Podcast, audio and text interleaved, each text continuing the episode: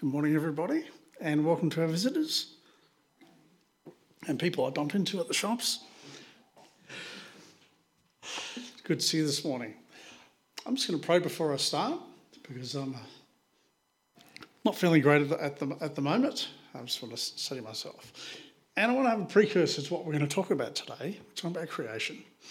And um, my first word before we pray is please don't freak out, just relax. It's all going to be good at the end. Okay. Dear Heavenly Father, we thank you for your great goodness to us. We thank you that you are the maker of heaven and earth, that you are the triune God, Lord of all creation. You are the one who has brought us into being, not to dispense with us, but to gather us to yourself in relationship in your presence. And we just glorify your name now the gift of your Son and the sending of your Spirit into the world in fulfillment of the promises you made to Israel for the sake of the whole world. We thank you that we're part of such an amazing story and that even the small part that we have to play um, finds its meaningful way to your great story. Help us now as we think about your word as we uh, look at the scriptures, as we think theologically about the meaning of those things and what they mean for our life and for our engagement with the world around us. Help us to encourage one another and think these things through well, we ask in Jesus' name.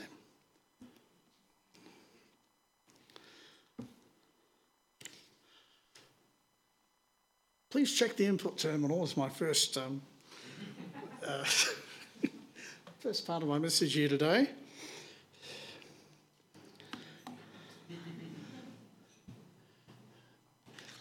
There will be no sermon, there will be no input today.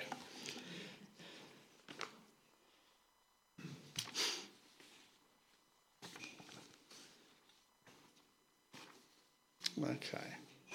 We've been talking about God's big story, the meta narrative that's, uh, that we find in Scripture. Here he comes again.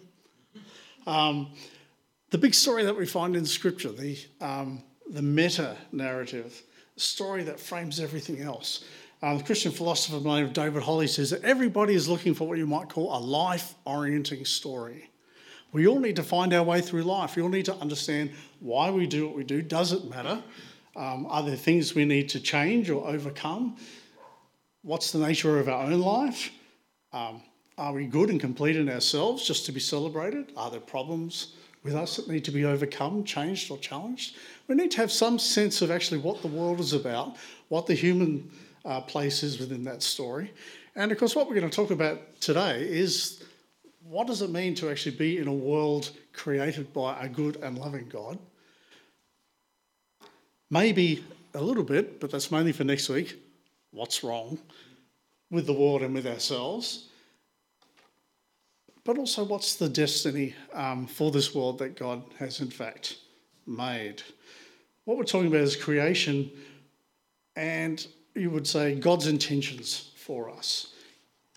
Now, it's very easy for us, of course. Uh, we've talked about Genesis, we've just had a fantastic kind of a dramatization um, about Genesis. Just want to have a think about the notion of creation. We're not going to go diving deep into Genesis, but we will mention a couple of things. And there are more things for you to go and think about and investigate, ask questions about, and continue a discussion about as well. Okay, so as you'll remember, we were talking about the idea of there is a story in six acts. The idea that there is a world that's made by God that there is a form of disruption. There we've got fall, which is the, traditional word that uh, Western theology in particular has used for this idea. There is the emergence of Israel, the calling of Abraham, a covenant made, and a people, um, 12 tribes, uh, given a new place in the world, the, the, um, a promised land, and to live out under God's rule um, a life in fellowship with God it all culminates this story in the coming of the Messiah, the King of Israel, to redeem, to actually bring together all of God's plans at a climactic moment. And then there's us as well. We have a place awaiting what you might say is the new creation, which has begun in one sense among us already, but also waits to be fully consummated. So this week, um, Act 1, creation. You remember as well, and this will reappear each week in a different form, that when we think about creation, about how we are made, and the relationships in which we are set, you might think of them in three different ways. And the first one is that you might think about our relationship to God, to in the Old Testament to Yahweh, I am who I am, the one who stands apart and above and before all of creation, that we worship, serve, or adore, all those fantastic words, but our proper relationship to God, to know God, is actually to defer and to worship Him. We find our proper place in the world if we understand ourselves to be creatures under um, a good and loving God, an omnipotent God, the only true God, in fact. But we also have other relationships within this creation as well, too, don't we? We have other people that we relate to. We are part of a community. We form part of a people, and there is an important character to that um, that relationship. Now, here I, I, as I said a couple of weeks ago, chose the word friendship, which is deeper than just hanging out and um, you know going to movies or, or something like that, but rather it's a deep connection of fellowship and, and allegiance and commitment to one another. Anyone who's had a true friend knows that there's a depth of that relationship, isn't there? It's not just we went to the footy together and then we're no longer friends because he decided to barrack for Essendon. So there's a depth to that kind of relationship uh, there as well. So, so friendships, you have to choose one word. That's the one I chose. And then there's also relationship to the world, which we'll look at as well, which we call, in this case, borrowing from the word that's in Genesis chapter 1, the idea of dominion. Now, that is also can be interpreted in a problematic way, um, but we'll get to this. But spoiler alert, in a sense, it's actually expressing God's love and care for the creation uh, that is made. We are part of creation, but we also have a role of caring for it as well. And that's part of our stewardship and worship back to God. Now, we can't avoid talking, um, as I said, uh, about Genesis. Not, not that I would want to, but it's a kind of text that you need to take a bit of time with. One of the things that we find out with the Old Testament in particular, this is a text written several thousand years ago, different part of the world, different way of seeing things, and in the first instance is speaking directly to them.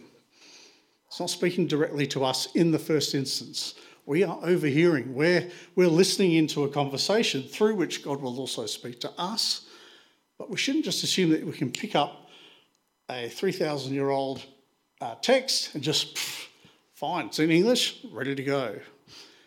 That's not to put you off from trying to listen and learn to it, but what it means is we need to really sit with it, have patience with it and actually not necessarily pull our assumptions on top of it, as we will discover. So, when Lynette actually said about doing the um, flannel, flannelette thing, I had a sudden flashback to a Sunday school experience. And so I said, oh, hang on, I'll come to that. I'll just leave that for a moment. Okay. One of the things that, that, we're doing in this series and thinking about a Christian worldview and reading the biblical story is to actually realise that it's okay for Christians to disagree on, we'll say, minors. I think we already agree on that. We also can disagree on sometimes some serious things, but what we don't disagree on or we don't want to disagree on are the fundamental convictions. So, our fundamental conviction today is God is the creator of the whole world. God made everything that exists. God is above and beyond everything that exists. These are fundamental convictions. The means by which it happened, we can debate and discuss that. And um, in a sense, we just got to live with it. We just got to get used to it. And rather than see it as a problem, just see it as part of the reality in which we live and um, don't fret. So, what I've got here is a, a book, Spectrum of Evangelicalism. There's a couple of series by evangelical publishers that take a whole lot of different issues And then they say, look, here's a bunch of people who are all committed to the authority of Scripture, uh, want to study it well, understand it well, and they've come out slightly differently on a different issue. And then here's another one says, well, here's actually how you study and interpret the Bible, hermeneutics. And we come out a little bit differently uh, on that too. Oh, here's another one. How do we actually, when we're reading the Bible, think about doing theology? How do we actually take what we read in Scripture and apply it and connect it with what we understand in the world? Okay, well, that's all right. It's only three books. So oh, let's calm down. Oh, unless you want to talk about Christ, the Old Testament, church and politics, hell, um, what, the, the, role of was the Book of Revelation there, the Lord's Supper, the Canaanite attack, the extent of the atonement, and oh, there's hell again. It, it just keeps on going. Okay, so we need to relax. You won't necessarily agree with everything that I say, and that is okay.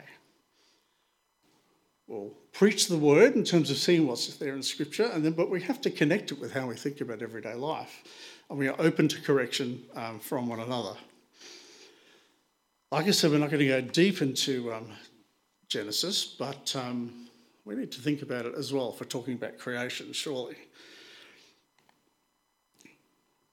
Oh, there's more, that's right. Then there's all the disagreements about the relationship between Christianity and science as well. Okay, so there's the thing there. That's what I thought when Lynette said, I'm going to do a flannelette. I suddenly thought, no, God made the animals and we're going to be. No, but what we actually saw there was a fantastic, slow outworking of this is what the story is showing us and making us picture. It's presenting us with a picture of God's uh, creation. But the question is, in part, why? Why do it that way? Um, let's get rid of that. Go away, I tell you. Okay. So the big question is what do creation stories tell us? And almost every society, including our own, has some kind of, you might say, a, a creation story some account of their origins. Okay? And usually, in most um, cultures, it's conveyed through what you would say is kind of myth, which for us is a word meaning not true. It's not what the word myth actually means. What a myth is, is it's a story of deep significance that gives us rich symbols to understand the reality and meaning and purpose of the world. Okay? Um, to give you an example, which uh, will become obvious in a moment, Psalm 24 tells us the earth is the Lord's and everything in it, which is a fantastic Christian and Jewish conviction. The earth is the Lord's and everything in it. And he's founded it upon the waters. Sorry, what was that? Oh, he's founded the, the world, the earth, upon the waters. Okay, what, what waters are those? So you might think back to that picture there about God separating out uh, the waters up there, waters down there, land in the middle, and um, working his way through the uh, creation of the world, separating out things and then filling them and populating them with creatures. It's pretty hard to say um, that you would take that as being that is the scientific account of how the world has come about. Um, and unfortunately, too many Christians in the past have actually, thinking they're defending the Bible but not actually understanding what's going on, have insisted to children in particular that they must believe this particular way of thinking about creation when they go to school, learn different things, then think, well, Bible can't be true, therefore the gospel can't be true, and then uh, slowly make their way out of faith. Christian faith is an intelligent faith. Christian faith has been critiqued and challenged for over 2,000 years and has continued to come back with, I think, rational and reasonable answers without denying any central truth of Scripture, without whittling away uh, Scripture. Although, if you come at it from a, a modern worldview, you might think that that's the case. Again, more in a moment. So we have these stories that give us a sense of what the world is about, what it's for, what do we worship, and what don't we worship. What is a mere creation, what is actually a divinity or not. In Genesis, again, not. Everything is not there to be worshipped, only the God who made it all. In a lot of ways, a lot of the stories are also projections back of a society as well. So a lot of cultures, um, like the Babylonian culture, for instance, and the kind of environment in which this was written, um, very warlike um, uh, culture. And so their creation story, which has some elements of overlap with what we read in Genesis, instead has this idea that you know there's a, a big God and there's another little God came and stabbed him and stabbed her, cut her in half, and then made the world out of it, killed it, and so that's how the world exists. It's a culture based on violence and then creates lots of little human beings to run around and do a lot of hard work for the gods. That's the environment in which Genesis is written, and you can think already. That's a very different way of thinking about the nature of creation. It's also a very different way of thinking about the status and purpose of human beings. But remember, again, what we're reading, speaking first into that situation, we listen in and understand for ourselves how this relates to our context. It isn't about believing.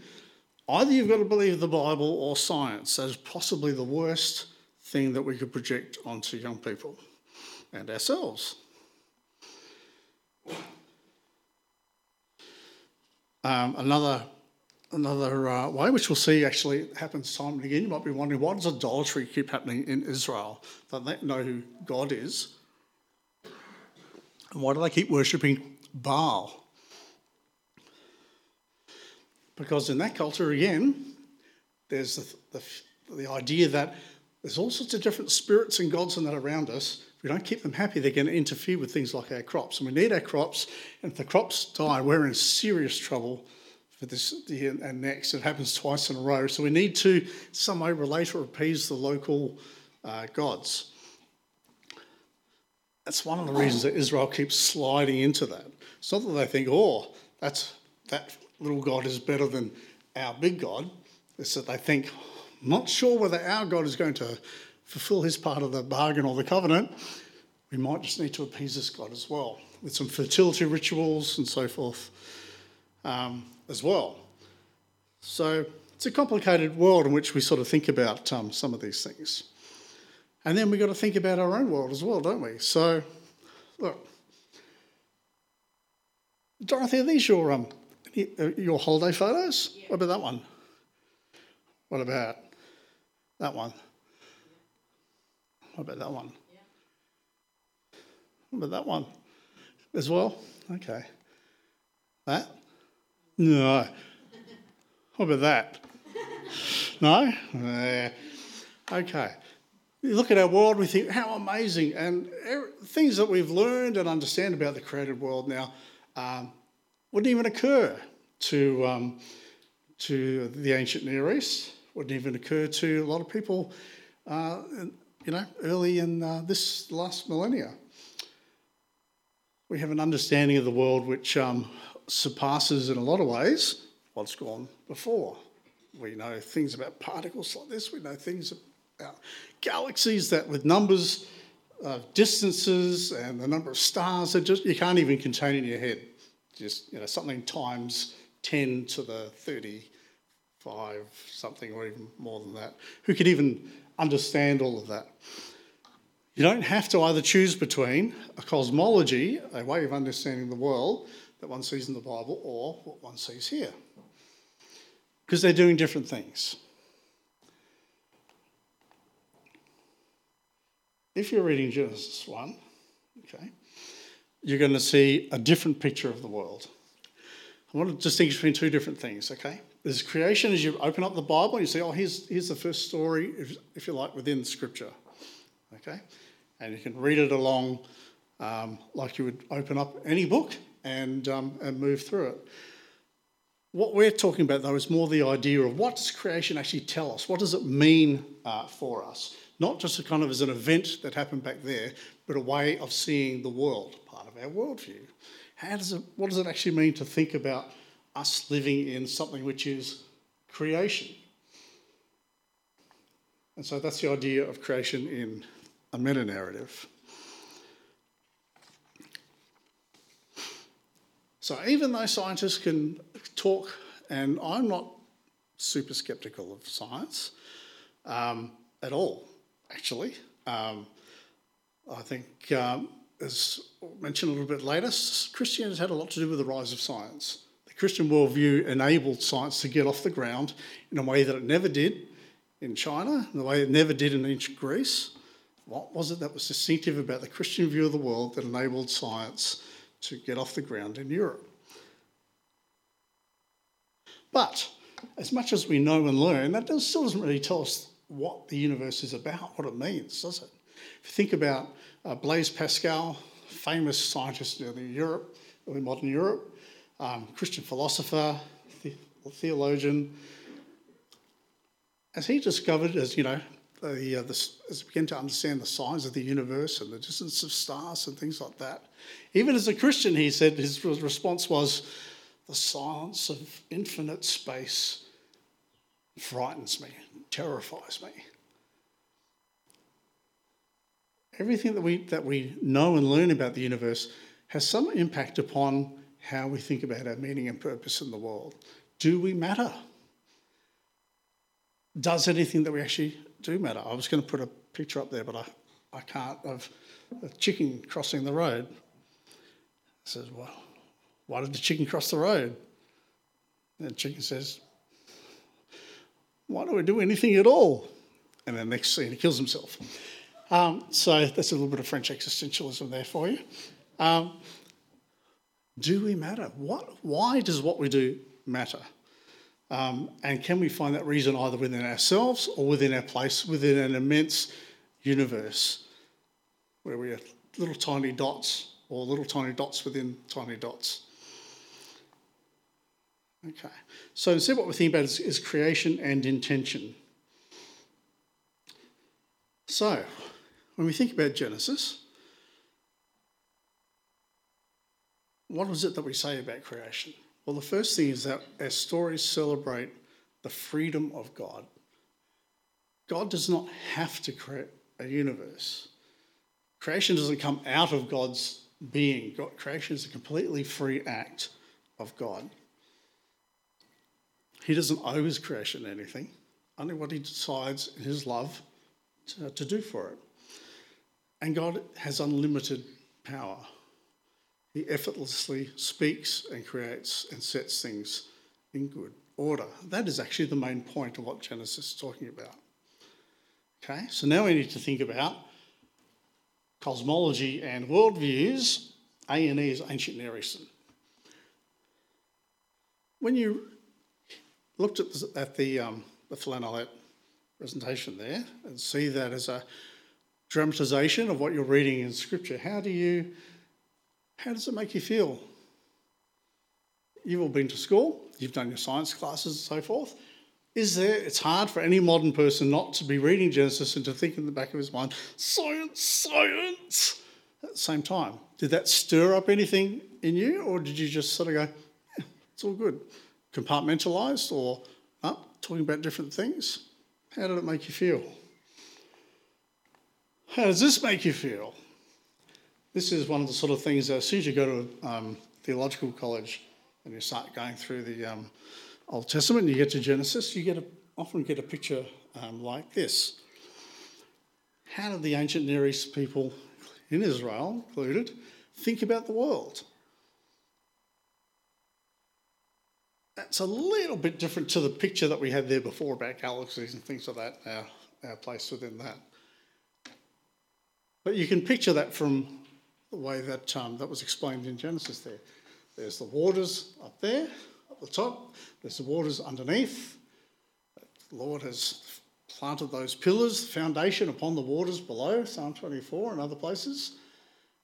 And the land is in between, and then there is water creatures, there are land creatures, there are sky creatures as well. And then up there as well, the water comes from up there and from down below.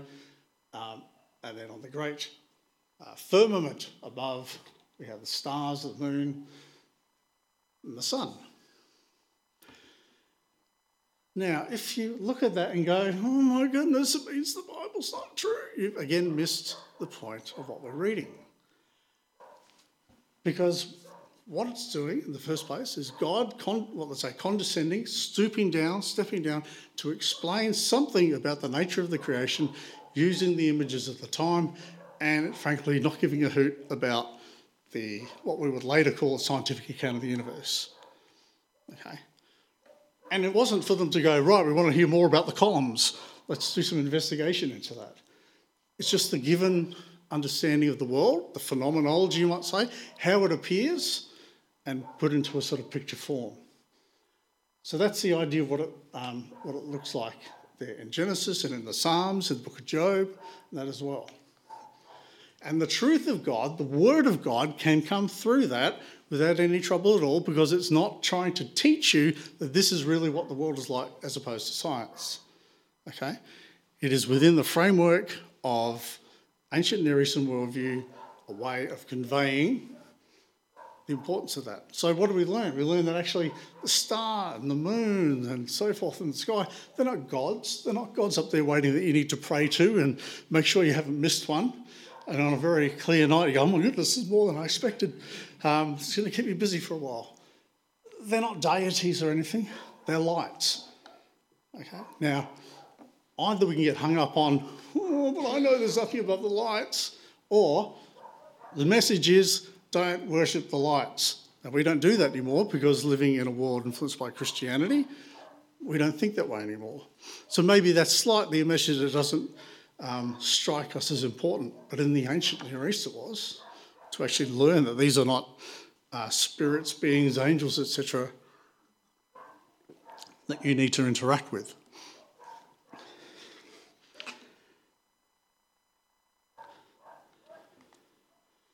Okay. So, what do we actually learn in Genesis chapter 1? A few things. One thing is you keep on seeing the refrain that everything is good, very good. And that's kind of where we want to really think about um, today. Christians sometimes can get locked into an idea almost like, right, what do Christians think? Christians think everyone's evil, everyone's really bad, the world doesn't matter. What matters is we need to tell them about Jesus. When they die, they'll go to heaven. There is not a creation theology in that at all. But creation theology is all through, not just um, it's in the New Testament, but it's also through the Old Testament, of course. The book of Proverbs is all about how do you live well in this world, understanding that there is an order to things. Okay? It's important that we live in this world. God has a purpose for it. He wants us to know how to live in it well. That's part of what wisdom is about. Fear of the Lord gives us wisdom to live well in the world, that we would do good and we would do well.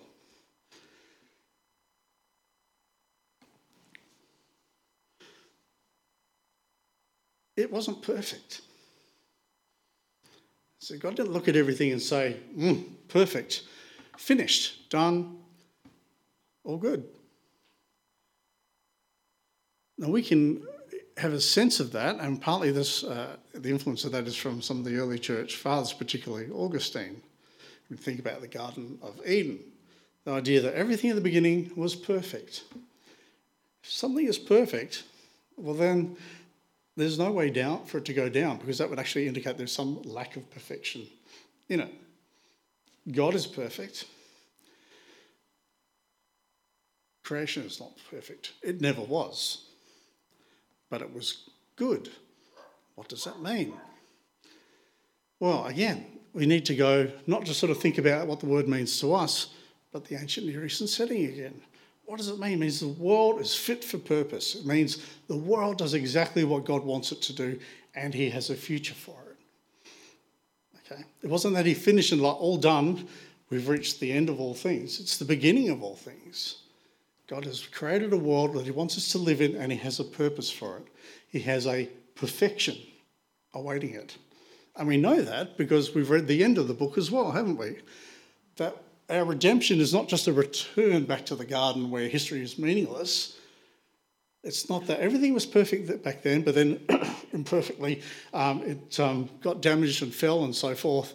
And then we need to repair that through the work of Christ, and then we go back to there again the end of the book of Revelation, might say the capstone of the canon, is a rather heavenly city descending onto earth, a new heavens and a new earth, a new creation, at the centre of which is a lot of uh, Eden imagery, isn't there? The tree of life, the leaves for the healing of the nations. It's like a garden city. It's like history, technology, everything you can think of, all brought together in God's presence, uh, under God's rule, living forever um, among mortals, become immortal. So, the goodness of creation is our fundamental truth. It doesn't mean perfection, but neither does it mean, of course, that, that because there is sin and there is evil in the world, somehow or another the goodness of creation has disappeared. So, next week, we're going to talk about what we say the disruption of sin, of idolatry, and all those things of evil in, that, in the world. And that is another thing we need to think about. But sin is parasitic on God's good creation. Okay? Sin is not fundamental. Sin is something which has invaded or corrupted or defiled, you might say, God's good creation. But anytime we think about any part of life, the beginning part of a Christian worldview, as it is the beginning of the Christian narrative, is that this is good. Do you go to work? How do you think about your work? Well, it's just a necessary evil. And some people's experience might feel like that, but fundamentally, the idea of work is a good thing. It's part of God's good creation, even in Genesis 2, where Adam and Eve are to tend and keep the garden. Not a big fan of gardening myself, but nonetheless, the idea that actually our work is um, fundamentally good, distorted in some ways by sin, and subject to the redeeming work of Christ and the sending of the Spirit. It's a good thing. Maybe we don't need to worry about the um, environment, as we say, because in the end we're all going to die and then we will leave this place for another. No. God will renew his world. We'll talk about that later, Romans chapter 8 that creation groans now, waiting for the manifestation of the, of the uh, glory of the sons of God, hoping to participate in some way in that. The current world matters. You do not trash your father's world. Okay? Well, what does that look like? In some worldviews, we're so deeply connected to the world and kind of in a such a continuity with it. We have a romantic idea of it. It can't be developed. It can't be um, changed in any way. We just need to live in a kind of a very um, what would you say out in the bush, a little bit of clothes, um, and uh, we just need to live sustainably forever. No room for actually development and technology. No room for um, any kind of um, moving beyond a kind of a, a romanticised primitive state. All cultures really seek to develop the world in which they live, and that is part of dominion. Even in the book, you know, the um, uh, Garden of Eden, think about this mention of precious stones and so forth. It's not to sit and go, just keep walking past that and like, precious stones, great. There's an idea that that's actually somehow supposed to be used and utilised and developed as well.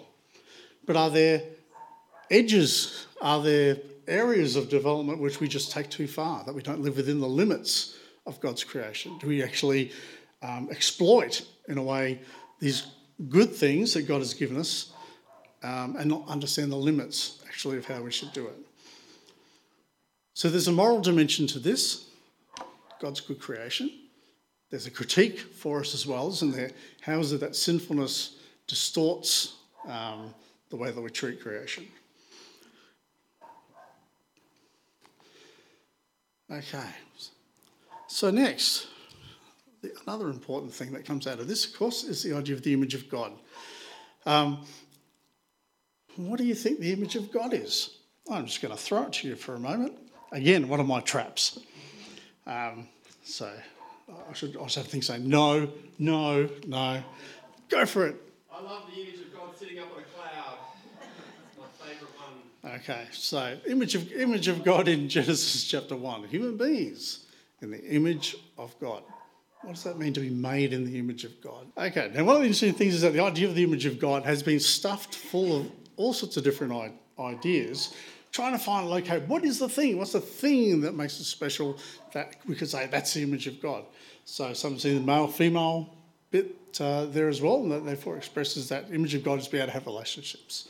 All of that, it's about spiritual relationship to God in some form or another.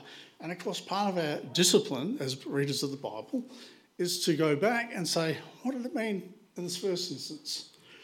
And interestingly, if you think about the word image, what's another place that image shows up in the Old Testament? What was that? Interesting, yes. Anyone else? No, because there isn't anything else. It's images, idols, yes. And what is an idol? An idol is the image of a god. And what's it for? It's to represent the presence of a god in a particular place. It's a point of connection for people to come and commune with that God. It has, in a sense, a dominion aspect to it as well. This is this God's place because the idol has been put there. And everything around it is to have allegiance to it.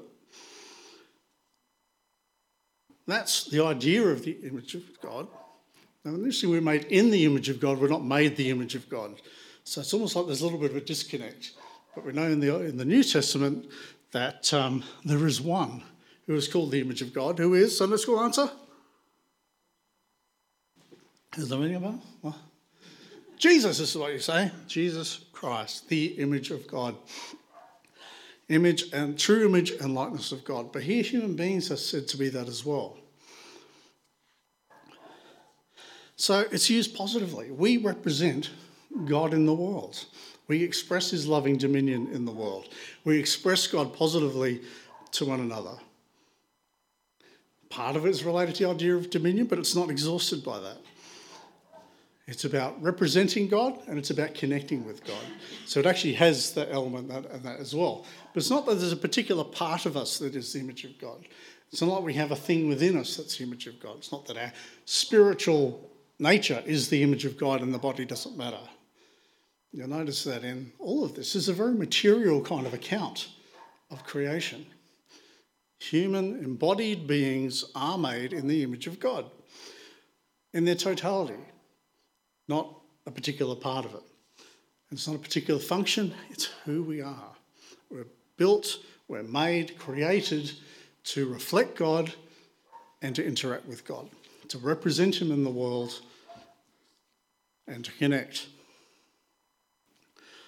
So it's no surprise then in a Christian worldview that we think about ideas about dignity and um, uh, equality or even sacredness of life and things attach themselves very readily to that idea. We are not dispensable.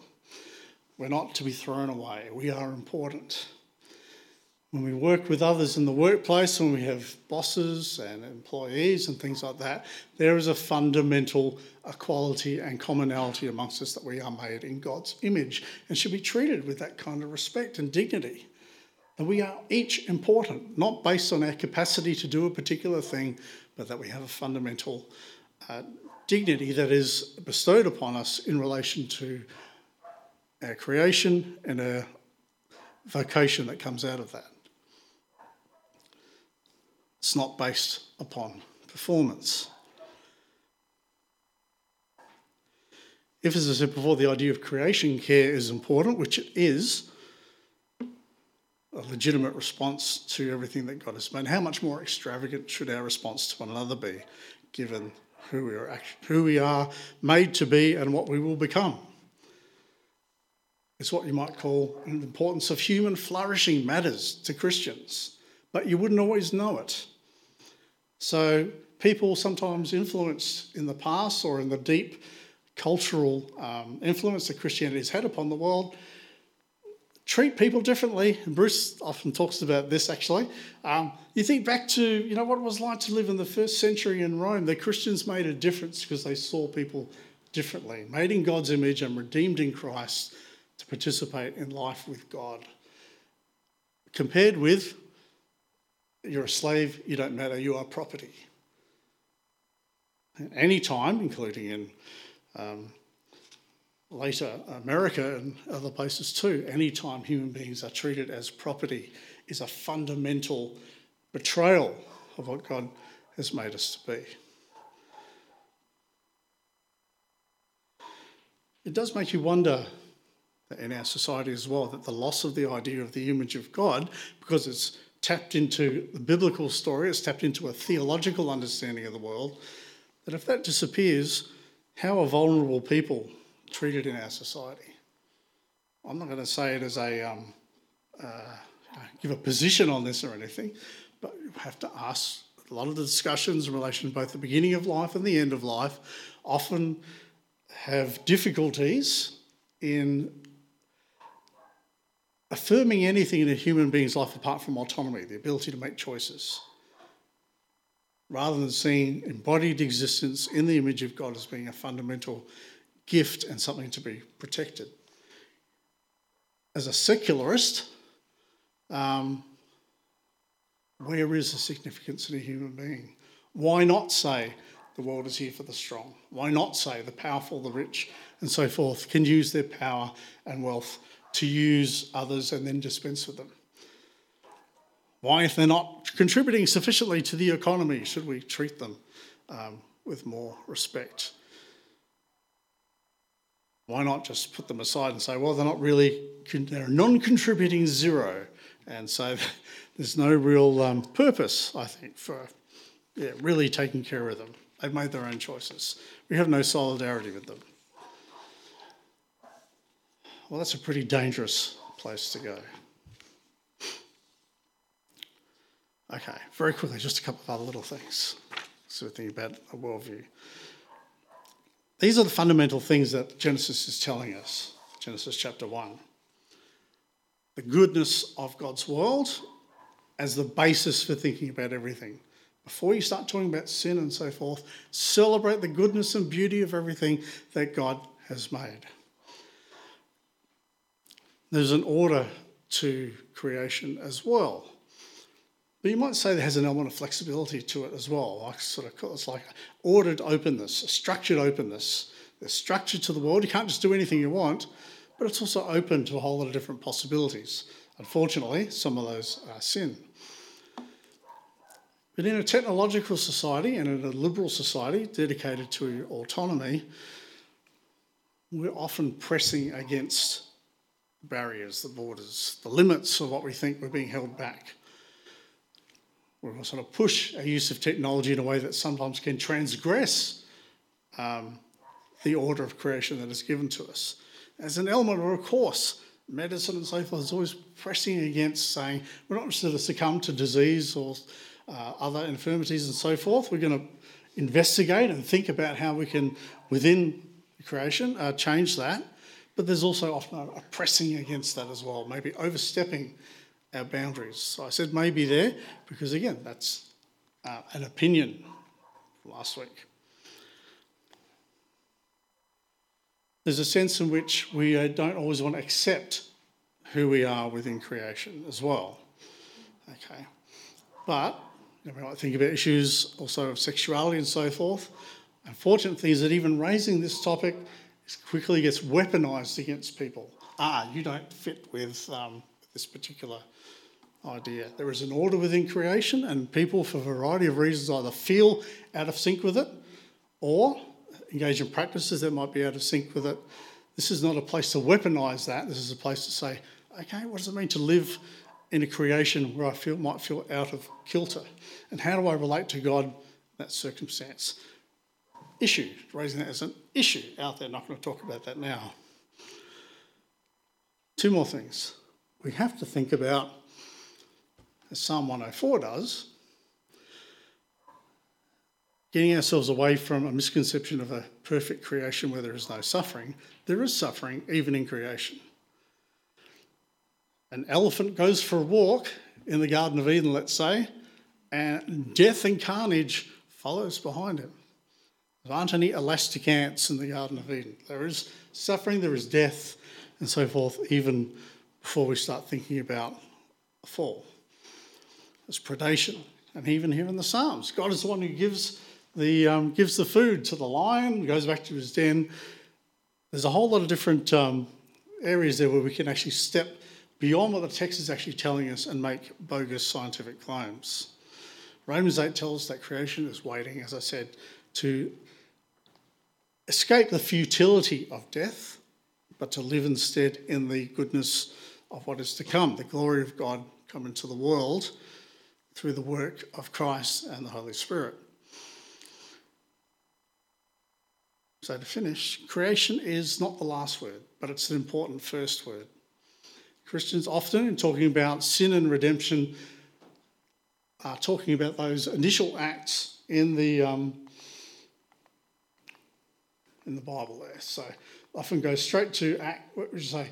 Uh, aspect of Act Four, or so Act Two. Jump to Act Four, the Messiah, the death of Jesus, and then the end. The Bible story is a story of creation to new creation. It's a story of God's intentions and his victory and the consummation, completion of all his promises, and then an interesting story on the way through where things, human responses and so forth, are out of kilter with what God intends. But in the end, God wins. But it's creation to new creation. And here I just want to emphasize today that goodness is fundamental, sin is parasitic. Sin has distorted the way that we interact in God's creation. But Calvin, who you might associate with things like total depravity and the excessiveness of human sin and so forth, talks about the creation as a theatre of God's glory. He sees it, again, fundamentally, it's a good biblical thing, as this is the arena in which God acts. It is good, God has made it, it matters, and we should celebrate it as such. We don't forget what's to come. We're not going to forget about what's coming next week as we think about sin and idolatry and all those sorts of things. But you have to start with the celebration of what God has made. And as redeemed people of God, thinking ahead where we're going, our desire to live a redeemed, celebratory life, even in the midst of opposition and evil. I'll close there and we're going to have uh, communion uh, shortly. We're going to meet around the Lord's table with a fantastic celebration of God's goodness as well as we have the bread and wine together. So let's pray and uh, let's come and gather around the Lord's table. So those who are bringing up the juice and bread and so forth, you should uh, go and get that now. And I will pray as long as it takes you to get back.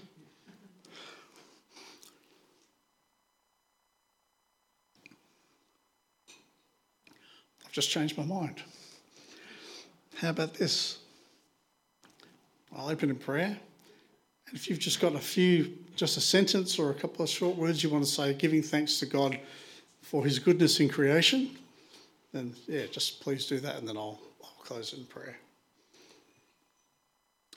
Heavenly Father, as we said at we're so thankful to be part of your good creation and we are um, sorrowful and despair that the way that your world has been treated, that the entry of sin and evil into the world has distorted and abused and ill treated so many good gifts that you've given us. We thank you for the arts, we thank you for science, we thank you for food, we thank you for family, so many different things. And so now, just as a congregation, we just call out to you now, thanking you for your gifts.